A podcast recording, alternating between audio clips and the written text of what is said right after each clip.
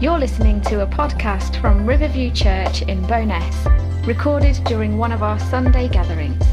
For more information about Riverview Church, or service times, or contact details, go to riverviewchurch.uk or find us on Facebook at Riverview Bo'ness. So we'll continue in uh, mystery. Where is he?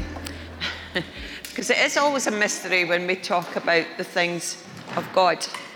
Um, as the kids are um, getting their activity boxes and it's going to occupy them for a little while, I wonder if any of you have ever been lost. Anyone ever been? Uh, anyone ever been lost? Yeah, I'd be amazed if, um, say, over the age of ten, if we had people who were saying, "No, I've never been lost." Um, and I bet some of the kids would say that as well. And some of you parents will be remembering times when your kid got lost, and that's quite an issue, isn't it? I remember uh, a time as a child when I got lost in Dunfermline Glen. How can you get lost in Dunfermline Glen? But I got lost in Dunfermline Glen, and I can remember going round and round in circles. Got a bit of competition this morning. That's fine. I can remember going round and round in circles, and I just could not find my way out at all. And of course, then mum came and found me, um, and it was quite a relief. And even as I was thinking about this message and thinking about being lost, I could still remember the relief I felt because I really at one point thought, I'm never ever going to get out of here. Um, I remember one time being with my sister in Leeds in the White Rose Centre. Don't know if any of you have ever been. It's worth a visit. It's a very lovely shopping centre. But we had her, one of her granddaughters with her, and suddenly a granddaughter was missing. Jodie wasn't there anymore. And oh my goodness, I remember the, the panic trying to find, and all she had done was run into a, a, another shop. Um, in my naivety, while I was, um, when I went to be head teacher at uh, Wallacestone, I came up with this wonderful idea that we would take the kids abroad. Yeah, well, you may laugh. um, and actually, it worked out really, really well. I then, um, we, we ended up with having a good number of children wanting to go each year, so we took them to France and we took them to um, Holland.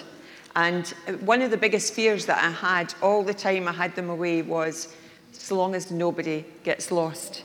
They were primary six and seven, and we wanted to make sure that they were all safe all the time, but giving them enough freedom to make them feel that they had some kind of opportunity to be quite grown up about things. So we had loads of rules, as you can imagine. Um, so we would let them go for a short while and then have them come back. And as they came back, the relief that I felt as each one of them was there. It's another thing about worrying about being lost. What about driving?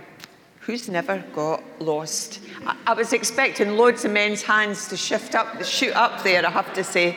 Um, all I can say is, thank the Lord for sat nav and Google Maps. But maybe the, the worst loss you ever have felt is that feeling of helplessness when you're in a situation and you've absolutely no idea what to do to get out of it or how you can be helped in it. You feel lost. Maybe somebody here this morning is still feeling a bit that way. Well, I would like to spend a little time looking at what the Bible says about being lost. Because you know, it's actually a pretty important word in Scripture. And Tom touched on it a bit last week when he talked about life in Christ. It's a really important word for the church to think about and to talk about because people need to know the consequences of sin, which is being lost. People need to know how serious it is to be lost. Well, and stay lost, that's the big thing. And most powerfully, people need to know that they do not need to stay lost. So let's look at what it actually means to be lost. The first thing it means is to be without hope. Let me read you from Ephesians 2 and 12. Remember that at that time you were separate from Christ, excluded from citizenship in Israel, and foreigners to the covenants of the promise, without hope. Let's put that in a little bit of context. This is the Apostle Paul writing to Gentile, not Jewish converts. Once they were separated from the one true God, but through the blood of Jesus, they were now God's children. They had been in a state of no hope, but that had changed. Now they had hope. And what a difference that makes when you have hope. And here, all, hope is all to do with the assurance of salvation. The past is forgiven, and there is something to look forward to that is more than just the here and now, what's happening now. You know, salvation is a word that Christians use a great deal. We talk about it all the time because it means to us a deliverance from sin and its consequences brought about by faith in Christ. That's what salvation is for the Christian. It's not a word that's used all that often in everyday English, but it is used. Um, if you look at the dictionary, here's what it means there a preservation or deliverance from harm, ruin, or loss. These Gentile converts were exactly the same as us. They had no hope, but now so, what is the hope that we have? Well, Colossians 1 and 5 says, The faith and love that spring forth from the hope that is stored up for you in heaven, and that you already heard about in the word of truth, the gospel. That's our hope. Paul continues it in verse 27, the same chapter. To them, God has chosen to make known among the Gentiles the glorious riches of this mystery, which is Christ in you, the hope of glory.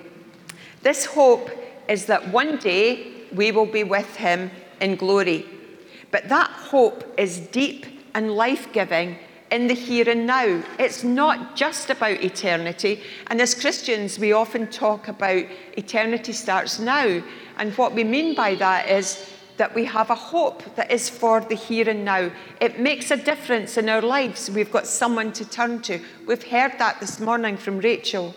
If you go into Hebrews in chapter 6 and verse 19, it says, We have this hope as an anchor for the soul, firm and secure. It cannot be moved.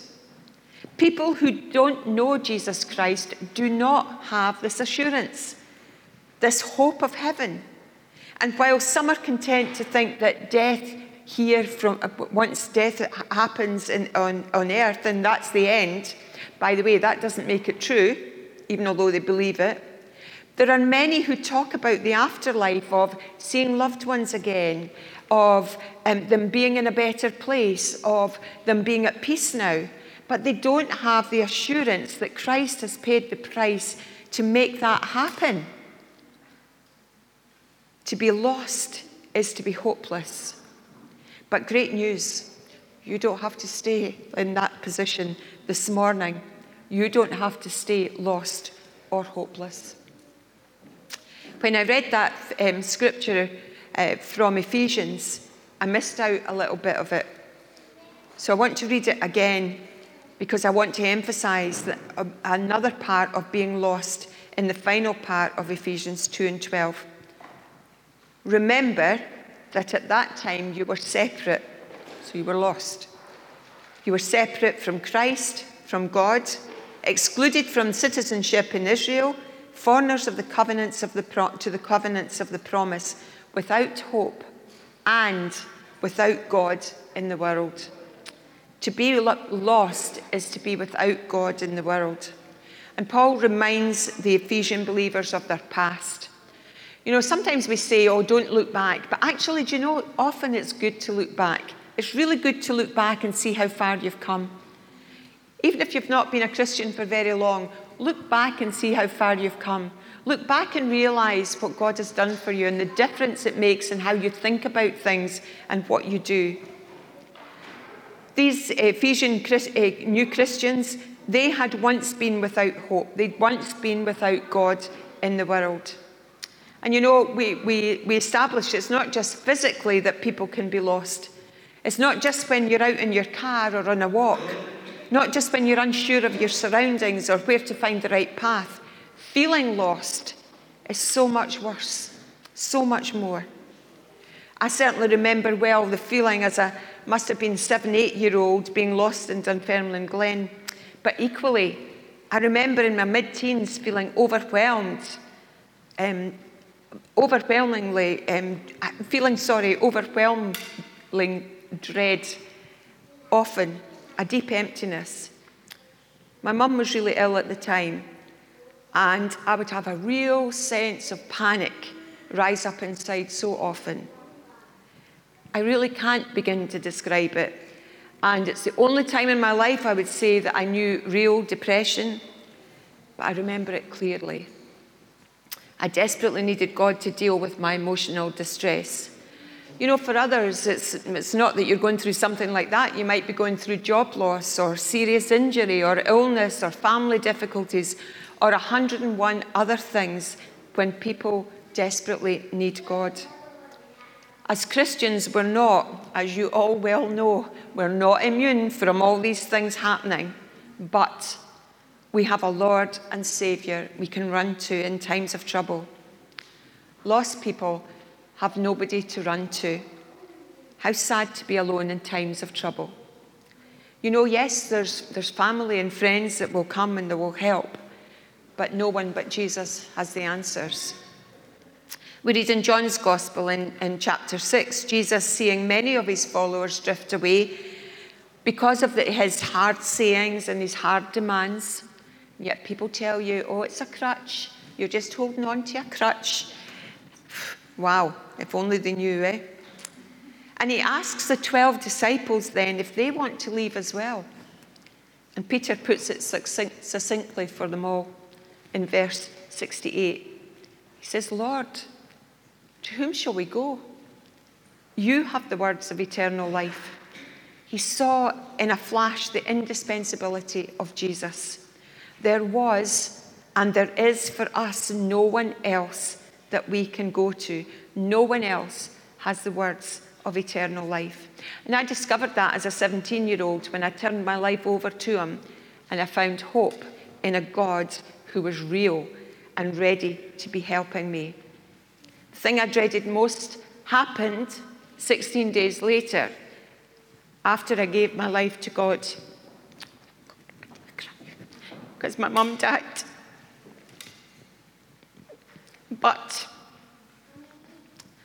I knew she was safe in heaven. She knew the Lord. I knew God was in complete control. And I knew I would be fine because I had hope. I had God. Of course, there's been moments, and a lot longer sometimes, um, since then. Don't speak to Margaret Bennett about it because she'll tell you loads of times when things just don't go quite right. But do you know the bottom line? I always have hope and I always have God.